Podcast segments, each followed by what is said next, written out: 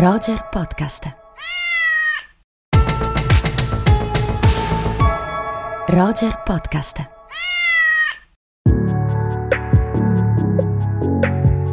Amiche e amici di Roger, eccoci, siamo qui con la puntata pasquale di Rubik. Rubik versione Pasqua 2023 e qui con me come sempre c'è Andrea Chimento, ciao Simone, ciao a tutti. Ciao Andrea, tutto bene? Bene, bene, c'ho la voce un po' più raffreddata del solito, ma tutto a posto. La rende più solenne, più adatta all'argomento di cui parliamo oggi. Infatti, infatti. Infatti la puntata di oggi si intitola Jesus at the Movies. Fantastico. Jesus and Friends. Jesus, Jesus and Friends perché abbiamo deciso di fare in onore della, de, insomma, della, della, Pasqua, usciamo addirittura di venerdì santo con, con, Rubik. Quindi quale contesto migliore, Andrea, per mettere in fila i film più eh, emozionanti, più riusciti, più discussi, più controversi, che raccontano, ritraggono direttamente o metaforicamente la figura di Gesù puntata che non avrà la pillola finale, Andrea, perché il nostro consiglio, il nostro pillolone sarà quello di chiudersi in casa durante Pasqua e Pasquetta a vedere film su Gesù. Esatto, tra uova di Pasqua e film su Gesù, c'è un weekend straordinario. Tra sacro, tra sacro e profano proprio, benissimo. Bene Andrea, allora, direi di cominciare. Seguiamo, che dici, una sorta di ordine cronologico. Insomma, qual è il primo film che ti viene in mente? Ma allora, diciamo che intanto, proprio per partire da un lato storico, proprio nel cinema delle origini spesso si era diffusa l'idea di creare dei tableau vivant della passione di Cristo. Andiamo proprio alla fine dell'Ottocento, i primi del Novecento. I tableau vivant, ovvero erano delle rappresentazioni, sono delle rappresentazioni con degli attori in carne e ossa di, di pitture, di quadri, di opere. In questo caso si andavano un pochino a ricreare le tappe della Via Crucis, quindi Pasqua c'entra molto con un'idea un po' iconografica di mettere gli attori in delle posizioni appunto cristologiche e faccio un piccolo salto in avanti per fare un collegamento, cosa che effettivamente poi farà un regista di cui parleremo anche per Paolo Pasolini nella ricotta sulla rappresentazione della passione di Cristo in cui ci saranno due tableau vivant proprio relativi a due grandi opere di, di Pontormo e di Rosso Fiorentino, quindi si va un po' a ripescare questa modalità tipica proprio delle origini del cinema. Diciamo che la, ovviamente la figura di, di Gesù diventa da subito oggetto di interesse del cinema, sin dal, dal cinema delle origini. Io devo dirti che pensandoci, il primo film che mi viene in mente, sono curioso di sapere che cosa ne pensi, è L'Age d'Or, anno 1930, a firma Buñuel e Dalì. Film che ha una, una storia, diciamo, a dir poco controversa, no? finché viene vietato in Francia proprio per la sua blasfemia e interdetto fino agli anni, mi pare fino agli anni 50-60, rimarrà un film improiettabile. Nella struttura destrutturata di, questa, di quest'opera surrealista c'è un accostamento piuttosto forte tra un uh, come possiamo definirlo, un lascivo duca eh, che viene direttamente da un'opera di De Sade e la figura di Gesù. Eh sì, diciamo che subito c'è una grossa provocazione alla base, che poi sarà un tema questo molto diffuso nel cinema di Buñuel, anche nel suo cinema più diciamo narrativo, anche se poi l'aspetto surrealista è sempre molto presente e un accostamento molto, come dire, hardcore, diciamo quello fatto da Buñuel che tu hai giustamente citato, sempre per fare un po' di collegamento avanti e indietro su Buñuel possiamo citare anche la Via Lattea dove c'è una apparizione sì, cristologica sì. abbastanza controversa, ma insomma il tema de- della religione in Buñuel è molto spesso presente. È molto forte, mi viene in mente anche Viridiana, Viridiana. con la, quella ricostruzione, insomma, celeberrima dell'ultima, dell'ultima cena. cena. Altro tableau vivant a proposito. Altro tableau vivant, esatto. Sarò con voi solo per breve tempo. Dove andrai? Dove io vado voi non potete venire, però mi seguirete. Ti seguiremo fino in capo al mondo. Stasera mancherete di coraggio e mi abbandonerete. Impossibile. No, io non ti abbandonerò. Io andrei in prigione, darei la vita per te. In verità ti dico che avanti che il gallo canti due volte, tu mi rinnegherai per tre volte. No, mai. No, mai, è impossibile, non ti abbandoneremo mai. Tocca a me, io faccio un, faccio un po' un salto in avanti, diciamo, al grande cinema classico hollywoodiano che chiaramente con come dire, i film biblici ci ha sguazzato, Certo. già, già ai tempi del muto, e poi diciamo negli anni 50 si diffonde moltissimo con spesso i formati panoramici, i colori, certi effetti speciali anche della contemporaneità, tante pellicole che toccano tematiche biblico-evangeliche, mi viene in mente, li metto un po' insieme così li accostiamo il Re dei Re di Nicolas Ray, che tra l'altro è un film che ha appunto già anche una sua, eh, come dire, un suo omonimo ai tempi del muto, quindi c'è proprio questo gioco che dagli anni 20 si collega un po' agli anni 50, pensiamo anche ai Dieci Comandamenti, Cecil DeMille che fa un auto-remake di se stesso, il Re dei Re è proprio un film su Gesù, aggiungiamo anche Ben Hur però magari dentro questo discorso Eh sì, sì. attorno al- ai grandi colossal che utilizzano la Bibbia e il Vangelo appunto per creare spettacolo, diciamo così. Diciamo che sono, sono anni in cui spesso si torna a raccontare da prospettive diverse questa, questa, questa vicenda. Eh, mi viene in mente anche la più grande storia mai raccontata Sì, di George Stevens di qualche anno successivo.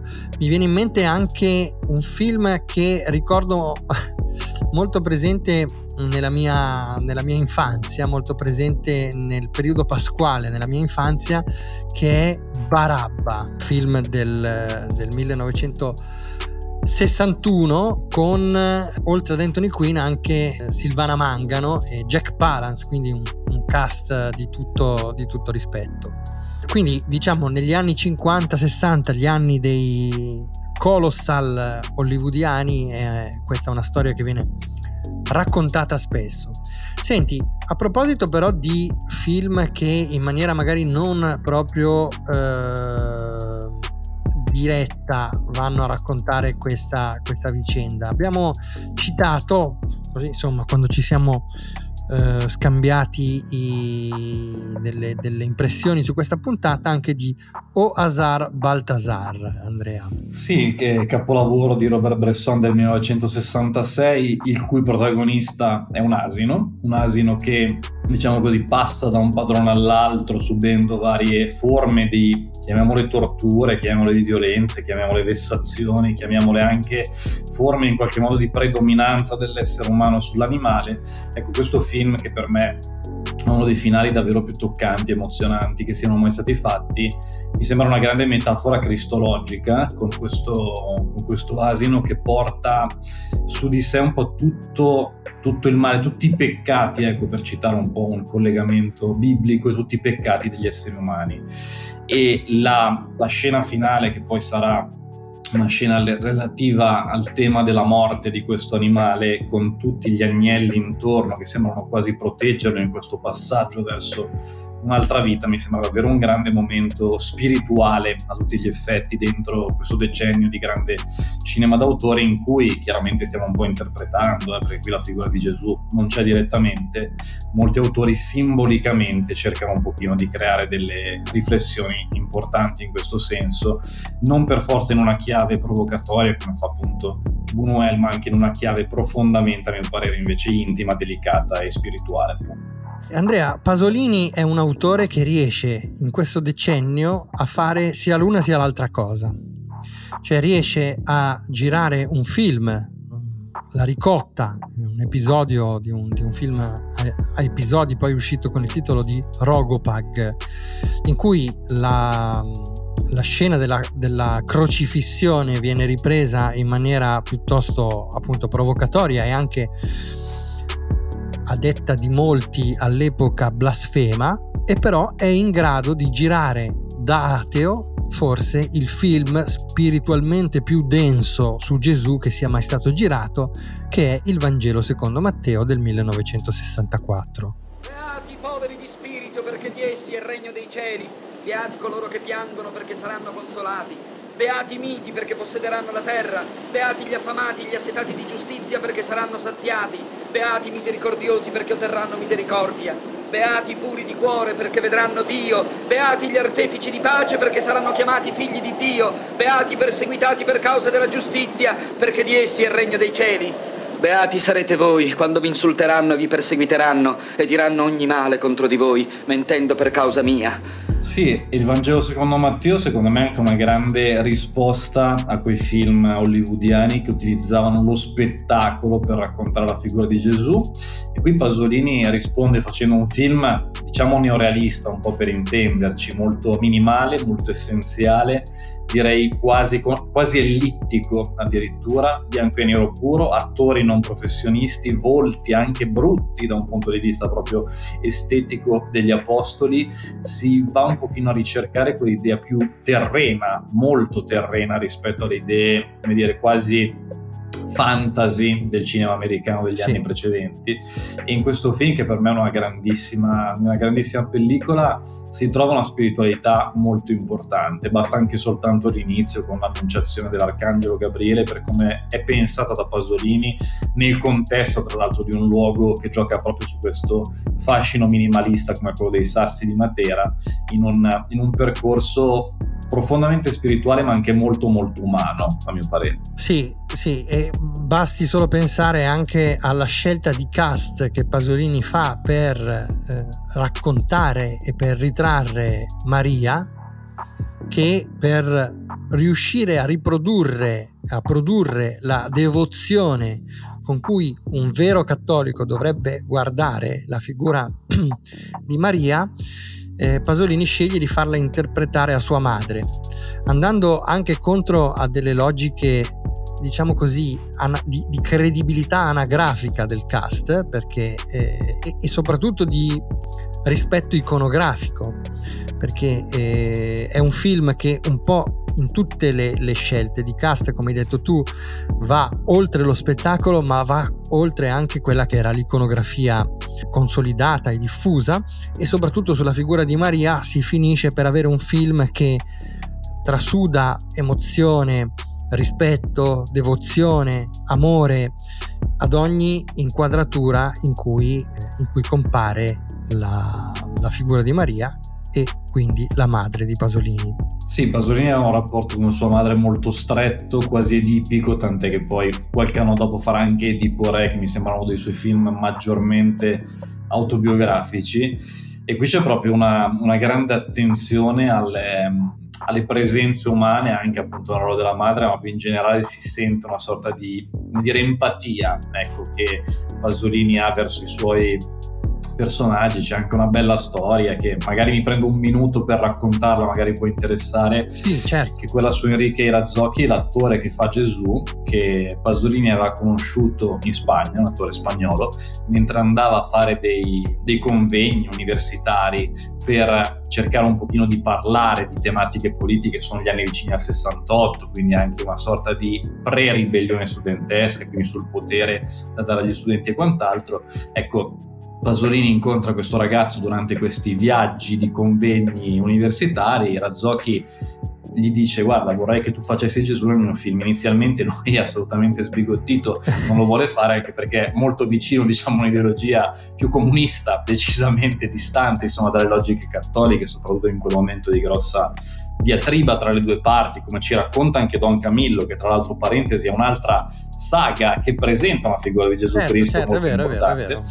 E questa diatriba, insomma, Razzocchi dice: Ma come un film su Gesù? Io devo fare Gesù, ma non vengo, non vengo. Poi Pasolini ti spiega meglio la sua idea e, e accetta e si nasce questa bella collaborazione. Andando avanti cronologicamente, incontriamo negli anni 70 forse il più ingombrante film su Gesù per quanto riguarda l'immaginario, forse l'immaginario cinematografico contemporaneo, un film secondo me poi tutt'altro che, che riuscito, forse riuscito sì per quanto riguarda per quelli che sono i suoi obiettivi, che è Gesù di Nazareth di, di Zeffirelli, eh, film che esce nel, nel 77 è in realtà uno sceneggiato televisivo di 5 puntate complessivamente dura più di, tre, di 350 minuti ed è insomma un'opera molto, molto importante e molto ingombrante ecco.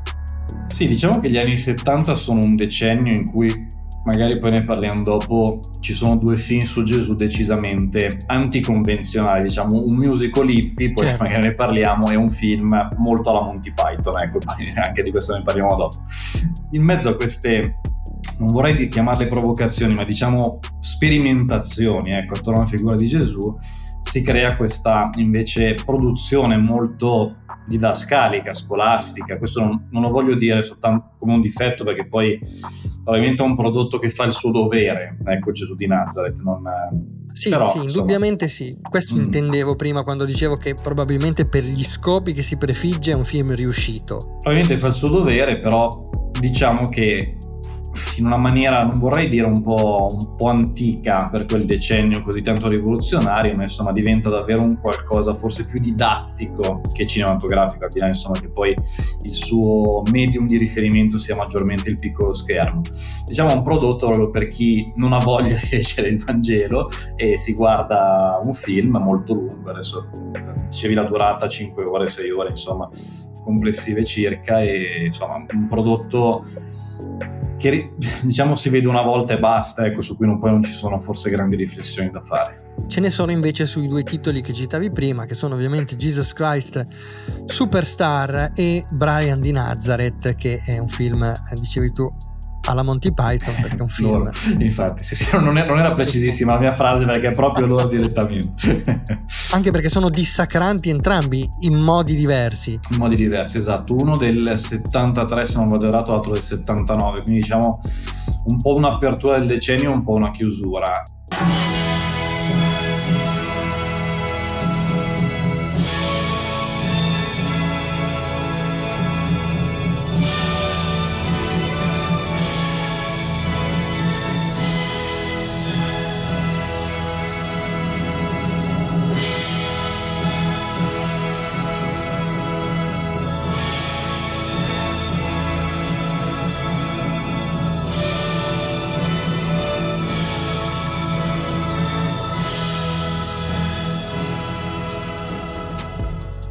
Musical di Andrew, di Andrew Lloyd Webber e di Marais. Crea, diciamo così, prima a teatro e poi al cinema una un tentativo, a mio parere, molto importante di collegare la figura di, di Gesù al, al, contesto che stanno vivendo gli anni, alla fine degli anni 60 e i primi anni 70.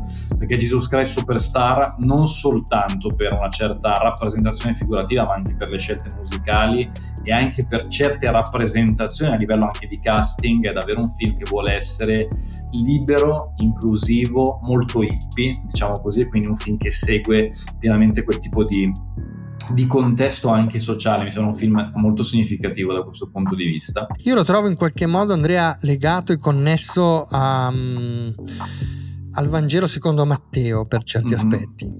Perché mi sembra che quella, quella rappresentazione molto libera, molto anticonvenzionale, anche molto politica del Vangelo siano in qualche modo insomma, molto simili per quanto esteticamente diverse. Assolutamente, proprio una, una sorta di tentativo di ricreare un contatto con una realtà importante, con due realtà diverse, è, un, è anche un modo importante a mio parere a livello cinematografico di portare il concetto dell'opera rock al cinema. Ci siamo in una tappa anche evolutiva per il musical in generale assolutamente da non sottovalutare e ci sono delle canzoni davvero di, di grande livello con dei grandi interpreti.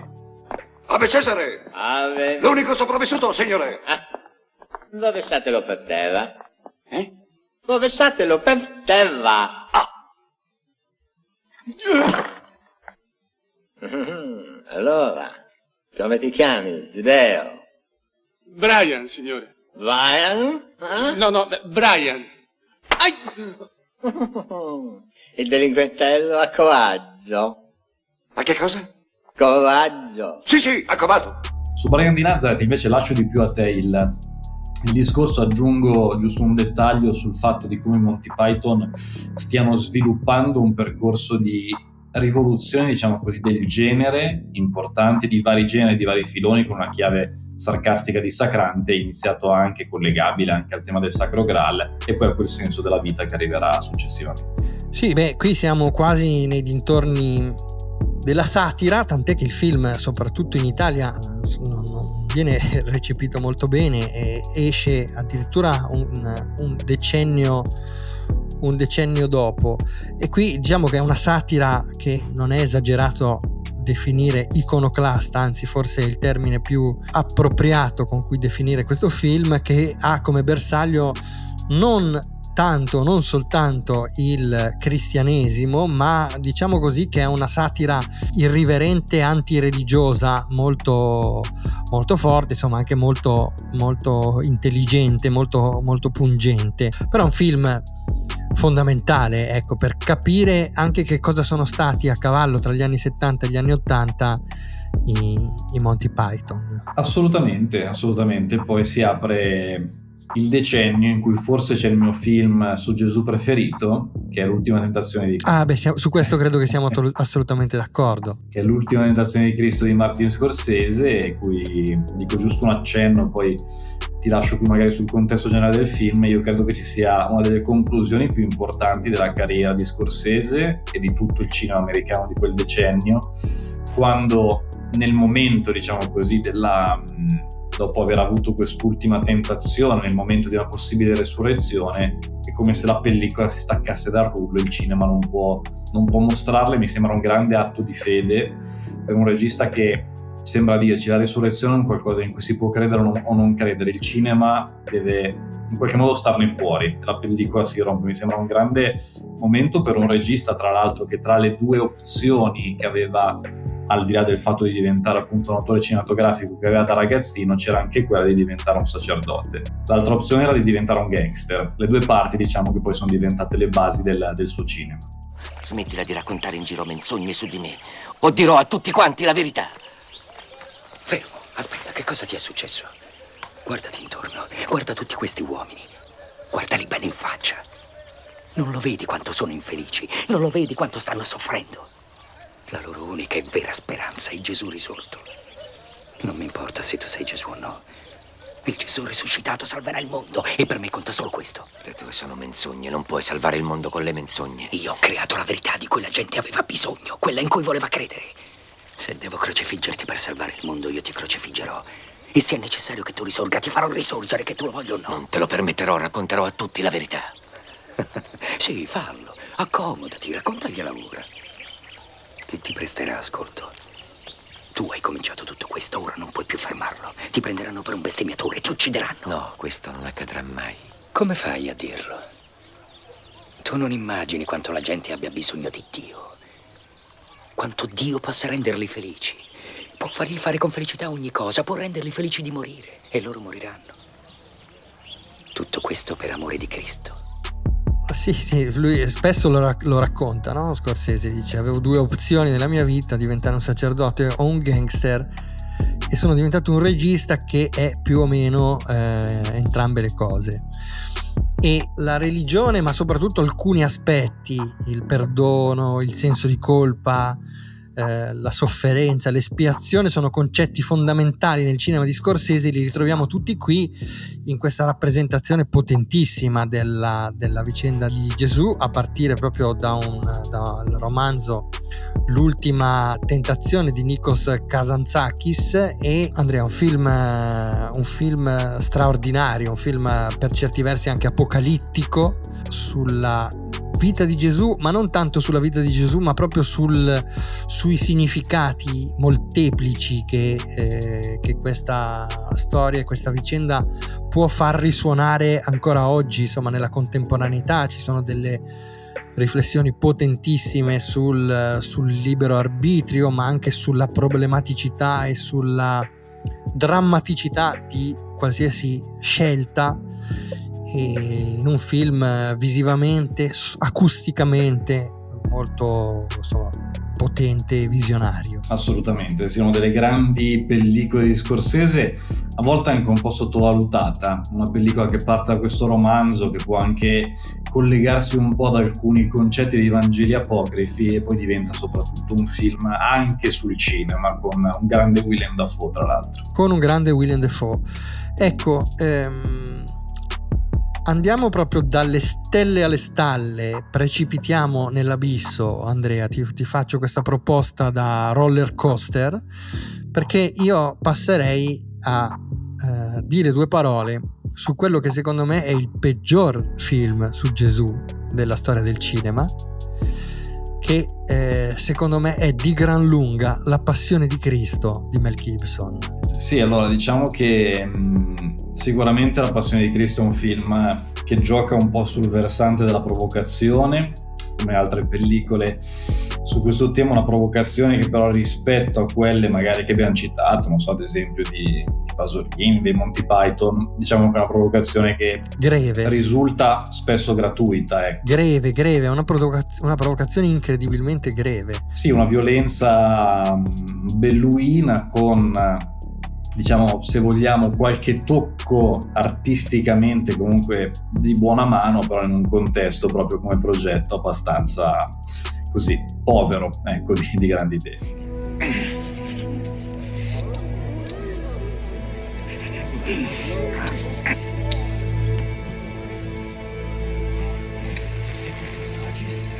Credere non posso.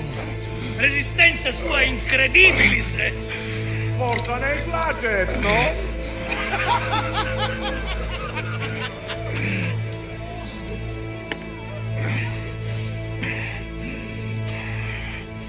Mutate flagello. O cum clavis, eh? No. Cancri. Monstro nobis quodi verbur. Mi ricordo il gatto come si chiama? Il gatto a nove code, quello strumento Sì, di tortura. sì, sì, sì, sì. E Gesù che si rialza, Gesù interpretato da Jim Caviezel, che si rialza gonfiando i muscoli mentre un centurione, perché aggiungiamo anche questo dettaglio a questo film che io detesto profondamente, è parlato in aramaico e in latino. E quindi questo centurione che guardando Gesù dice credere non possum, che secondo me entra di diritto tra le cose più ridicole che abbia mai sentito eh, al cinema e, e niente, Umberto Eco sottolineava proprio questo aspetto della, della, della reticenza dei Vangeli accostata a, questo, questa roba assolutamente splatter. Sì, un po' sadica, diciamo. Bene, abbiamo dimenticato qualcosa? Sicuramente sì. Sicuramente, però insomma ci, per- ci perdoneranno visto anche che siamo in clima pasquale. Ci perdoneranno, del resto eh, se qualcuno ha perdonato Mel Gibson, perdoneranno anche noi. Mi è venuta in mente un'altra cosa terribile di quel film, Andrea, una delle inquadrature finali, se non proprio l'ultima, è una soggettiva di Dio. Questo l'avevo rimosso, ti dico, ti dico la verità. Se ti ricordi questa inquadratura dall'alto che si vela improvvisamente di, eh, di- di acqua e poi si capisce che è una lacrima che scende dal cielo come se Dio ci stesse osservando. Ok, ok, no, questo l'avevo, l'avevo forse rimosso. E hai fatto bene, hai fatto bene. Invece è un'immagine che mi tormenta da vent'anni. E allora non ci resta che augurare buona Pasqua a tutti. Insomma, un po' di film eh, li avete da vedere adesso, no? Esatto, concludo dicendo che prima o poi forse, se Dio vuole, lasciamelo dire visto che siamo in tema, forse uscirà anche questo film di Terrence Malick su Gesù che è stato annunciato penso 5 anni fa sostanzialmente, se ne parlava molto nel 2019-2020, 2021, insomma Malik sappiamo che è un po' lungo nelle post-produzioni, non so che fine abbia fatto, non so se sapevi di questa operazione che ogni anno viene un pochino rilanciata e boh, chissà, chissà come sarà. Ecco, questa era una cosa che avevo rimosso io, che avevo rimosso io.